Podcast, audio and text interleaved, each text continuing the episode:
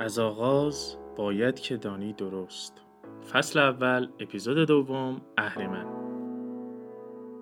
برشکندر آهرمن بدسگال همی رای زد تا بیاگند یار. یکی بچه بودش چو گرگ سترگ، دلاور شده با سپاهی بزرگ. جهان شد بران دیو بچه سپاه، ز بخت سیامک چه از بخت شاه. سپه کرد و نزدیک او راه جست، همی تخت و دیهیم کهشاه جست. همی گفت با هر کسی راز خیش، جهان کرد یک سر پرآواز خیش. گیومرد از این خود کی آگاه بود، که تخت مهی را جزو شاه بود. یکا یک بیامد خجسته سروش، به سان پری پلنگین پوش.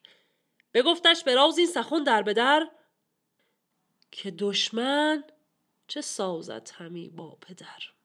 سخن چون به گوش سیامک رسید، ز کردار بدخواه دیو پلید. دل شاه بچه برآمد به جوش، سپاه انجمن کرد و بگشاد گوش. بپوشید تن را به چرم پلنگ، که جوشن نبود خود نه آیین جنگ. پذیره شدش دیو را جنگ جوی، سپه را چروی اندر آمد به روی. سیامک بیامد برهنه تنا، براویخ با پور آهرمنا. بزد چنگ وارون دیو سیاه، دوتا اندر آورد بالای شاه. فگند آن تن شاه زاده به خاک، به چنگال کردش کمرگاه چاک. سیامک به دست خزفران دیو تبه گشت و ماند انجمن بی خدیو.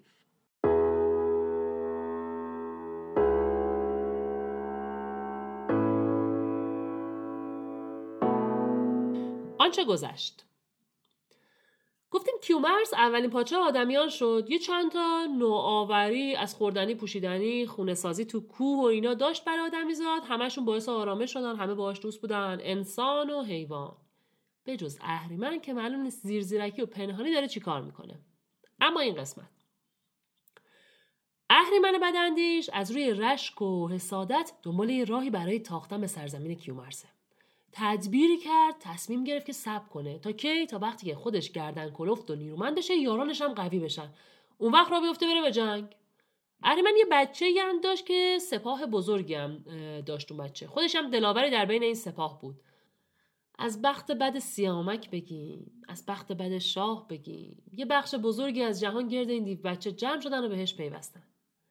سپاهش رو ساخت به قصد گرفتن تخت و پادشاهی و جایگاه کیومرث شاه کوهنشین. به طرف اون حرکت کرد، هر کی رو دید تو راه بهش از قصد و تصمیمش گفت. همه جهان رو یک سر از آواز خودش و کاری که میخواد بکنه پر کرد.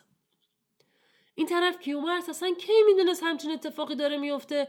برای تخت شاهی اون رقیبی هست، کسی دیگه ادعای حکومت داره، نمیدونست.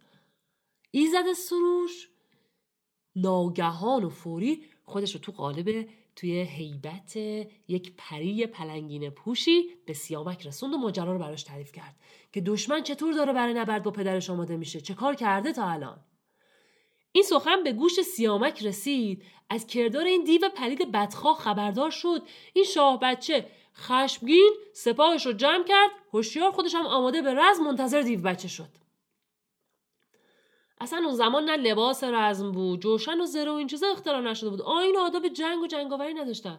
یه چرم پلنگی پوشید و سیامک جنگجوی با همون چرم پلنگش به رهن تن آماده نبرد شد. دیو و سپاهش رسیدن، دو سپاه رو در روی همدیگه قرار گرفتن. سیامک هم با همون یلا پوست پلنگش اومد وسط میدون، با پور اهریمن با همدیگه گلاویز شدن و در هم آویختند. نبرد تن به تن شروع شد. دیو وارونه کار سیاه سری چنگ زد، کمر سیامک رو چاک داد، شاهزاده رو کشت، تن بیجانش هم رو خاک انداخت. اینطوری شد که سیامک به دست خزفران دیو کشته شد و سپاه بدون سردسته و بدون راه برموند.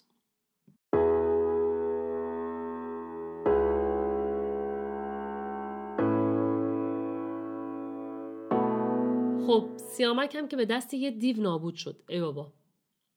حواسمون باشه سیاوش رو نمیگیم ها. سیاوش احتمالاً به گوش خیلیامون آشنا هستش، ولی اینجا داریم در مورد سیامک صحبت میکنیم که با پدرش یعنی کیومرث دوتای اولین انسان‌های زمین هستن تو اساطیر ایرانی، تو شاهنامه هم که اولین شاه‌ها هستن.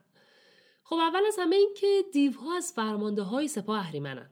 از نظر ایرانی‌ها هر خصلت بدی دیوه. یه جای فردوسی بدتر میگه تو مر دیو را مردم بد شناس.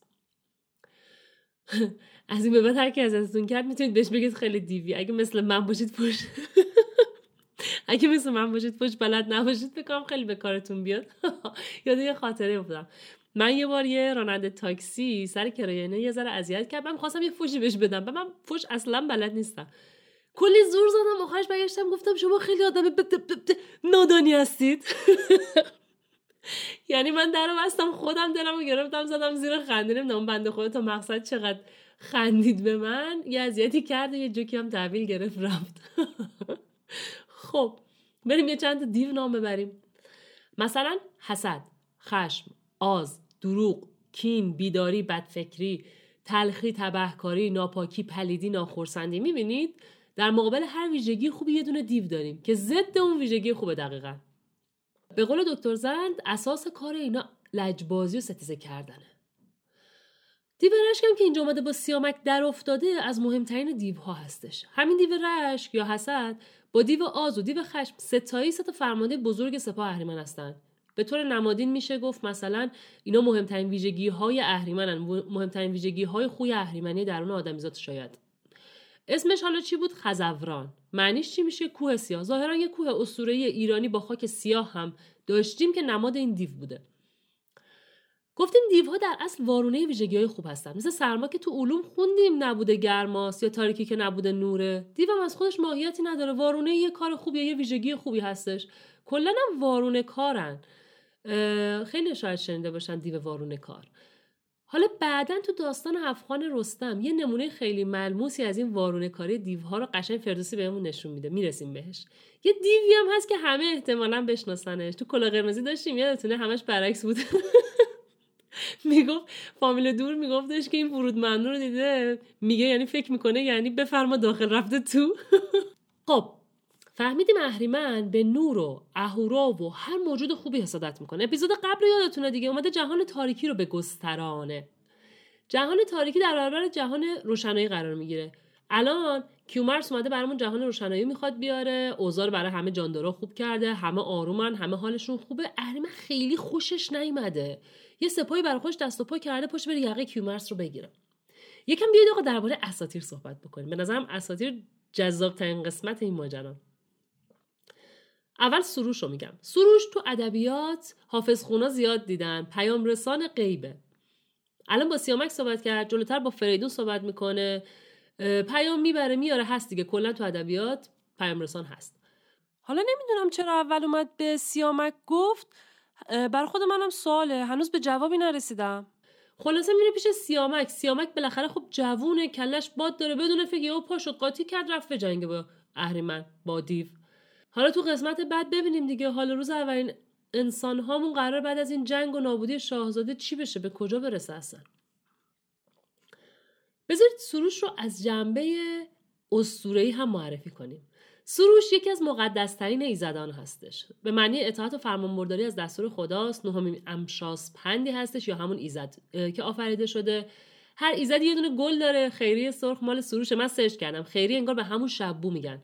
خیلی هم قرمزش خوشگله. نگهبان آتش‌های جهان، یعنی مثلا اگه تو جنگل گیر کردیم آتیش روشن کردیم سروش باید مواظبمون باشه که آتیش خاموش نشه، گرگا نخورنمون.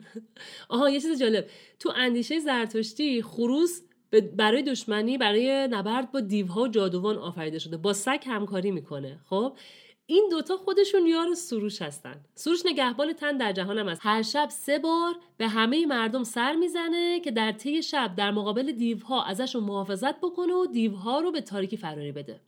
سروش همراه روان درگذشتگان هم هست. تو بندش نوشته گرزش رو تو خراسان بزنه زمین زلزله تا خاور میره. خاور فکر کنم چین منظورشه، از خراسان تا چین زمین لرزه میاد. سروش با خشم میجنگه. یه خونه داره با هزار تا ستون تو البرز کوه. گردونه‌ای داره با چهار تا اسب سفید زرین سم تو رستاخیز با دو تا ایزد دیگه کنار پل چینوید وای میسته، بدکردانا رو نیک کردانا رو از همدیگه جدا میکنه. کلا ایزد مهمی هستش. اما خب همونطور که گفتیم توی ادبیات پیام‌آور غیب هست. یه سرم بیایید بزنیم به اساطیر یونان یا روم، یعنی هم المپ نشینا که احتمالاً بیشتر میشناسیم اونا رو. دوازده تا ایزد، زئوس، آرس یا مارس، آتنا، آفرودیت و بقیه‌شون. این وسط یه هرمس یا مرکوری هم داریم که ایزد پیام رسانه، یه جورای عامل مهر و دوستیه. می‌بینید انگار تو نقش پیام رسانیشون شبیه همن. خیلی جالبه، آدمیزاد جاهای مختلفی از کره زمین بوده، تازه اونم وقتی اصلا انقدر ارتباطات نبوده و از هم بی‌خبر بودن و این داستانا، ولی بازم اسطوره‌های مشابه ساختن. نمونه‌های یونانیشون تو فیلم‌ها زیاده، احتمالاً بیشتر دیدید.